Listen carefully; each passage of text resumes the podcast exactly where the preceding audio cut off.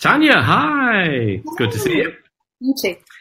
So, brides and grooms have been asking a lot recently. Um, how do I choose a wedding celebrant? It's a really good question.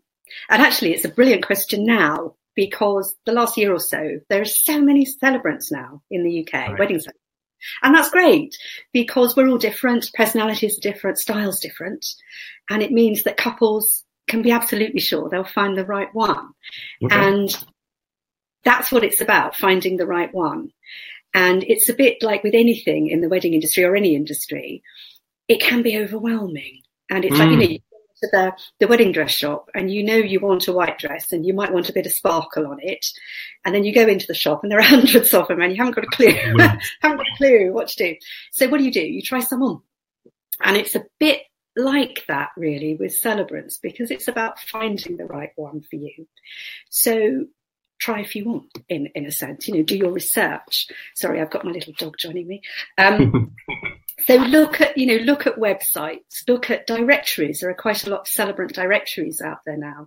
So take some time, have a look at those and look at testimonials, look at the, especially if you go to the web pages, look at the about pages, you know, get a feel for what they're like as a person, because that's what you want really is to find somebody that you really like. So with a celebrant, it's got to be about the person. It's got to be about whether you like them, whether you get on with them, whether you're going to be happy to collaborate together, because it should be a collaboration to build your ceremony. Mm-hmm. So it's about finding the person that you're going to be most comfortable with. And whether that's, you know, I've had couples who come not really knowing very much about how they want their ceremony to be. They might have thought okay. about everything else ceremony not so much. So then they want a celebrant with experience enough to be able to say, have you thought about this? Have you thought about readings? Have you thought about a sand ceremony? Have you thought about, um, I don't know, unity candle? Um, what sort of order would you like your readings? Would you like readings? What sort of readings? Would you like to include your children? Would you like to include your dog? It's all those things that they'll be looking for guidance in that. And if mm-hmm. you're somebody who maybe has a pretty good idea of how you want your ceremony to be. So the celebrant you're looking for is somebody who's going to absolutely work with you to deliver that. Right. So someone who's happy to to listen to you and to do the things that you want to do and to as i say to collaborate with you again i had a, a couple where they had a really clear idea of their ceremony. They had their readings, and it was really unusual readings, really beautiful ceremony. They had a couple of songs in there, and actually, just by swapping the songs over, it gave the ceremony the feel and the, the whole kind of atmosphere that they were looking for, where it might have been a little jarring otherwise. So again, it's about somebody that you're happy and confident to work with. So once you've had a look through all the material, you've looked through all the websites, best thing is to meet them. You can't mm-hmm. beat a face chat. And most celebrants, just about everyone I know actually will offer a meeting with you, you know, no obligation to you, turn up, have a cup of tea and have a chat. And that's the best way to get a feel for what they're like as, as people, what their experience is like, whether you've got things in common, whether you are going to get along, whether they're going to really annoy you, whether they're going, you know, mm-hmm. I don't suit everyone and none of us will suit everyone. And so having that cup of tea, cake, ideally as well, and a chat gets over all of that and you get a real feel for how your day might might look with that person and a tip actually for those meetings is come with all your questions mm-hmm. come with many questions as you want to ask about the ceremony about everything around the ceremony anything and everything that you're not sure of come with those questions. Because again, it gives you an idea of how much experience your celebrant has, whether mm-hmm. they've had to deal with things like this, whether they've thought about things like this, what they can bring to you and how, again, how you're going to work together. So don't be afraid to ask anything because that there's nothing we like more than finding, and even if, if it's something we don't know, let's say you've got an idea for your ceremony that's something I've never heard of brilliant because it means it gives me a chance to go off and research it and look into Right. it and find out what there is to know and find out the best way to build it into your ceremony. So bring all your questions because that's really important that you get a proper feel for how you want your day to be and how they can make that happen for you. Right. The So I suppose you you really you really needing to be turning up with your heart on your sleeve and sort of You- all, all your quirk in a bag, ready to show. Yes, That's, absolutely. That's, what's- that's what's And going to quickly establish whether it's going to work. Ideal world, yes, that's absolutely it. Every, you know, you're, you're, you are laying yourselves open and you are vulnerable in that sense. And that's why it's important. It's someone you completely trust, Right. someone that feel has got you, you know, has got you covered, has got everything there for you. And personal, this is a personal thing and, you know, but personally, I think it's important, uh, you know, to have someone who's as excited about your day as you are Mhm. because I think for me, although on the day, it's really important to me that my couples are completely relaxed and completely able to just enjoy it because it goes by in a flash, as you will know. Yeah. And it's, you really want to feel that you're not worrying about anything. You're not thinking about anything because your celebrant's got that covered and you can relax and enjoy it. But in that building period leading up to the ceremony, my God, I get as excited as, as anyone because I want to hear about the other bits. I want to hear about Auntie so and so who's flying in from wherever it is. And, you know, and so you want that. I think you want that connection with somebody because I think for most celebrants, you'll get that because we all love it. We all love what we do and it's never just a job. So you will get that sense of, of excitement and looking forward to it as much as you are.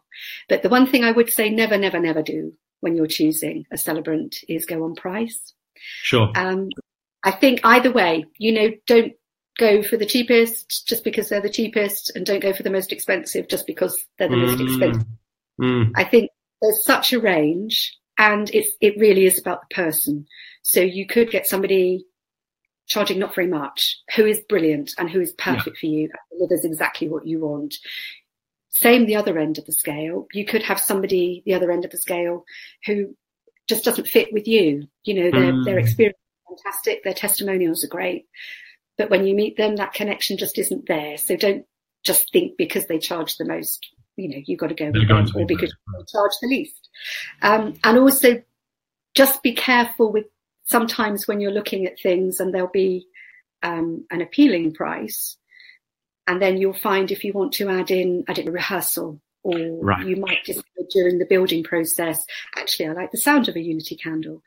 And then when you want to add those in, there might be an additional cost. So at your first meeting, maybe that's one of your questions is what's Mhm. included in the package. So you can be absolutely sure that you're getting the value for money that, that you need. So we all have a budget and we all have to work within it, but just don't be led too much, I think, by the Mm. price about the person and the person being right for you.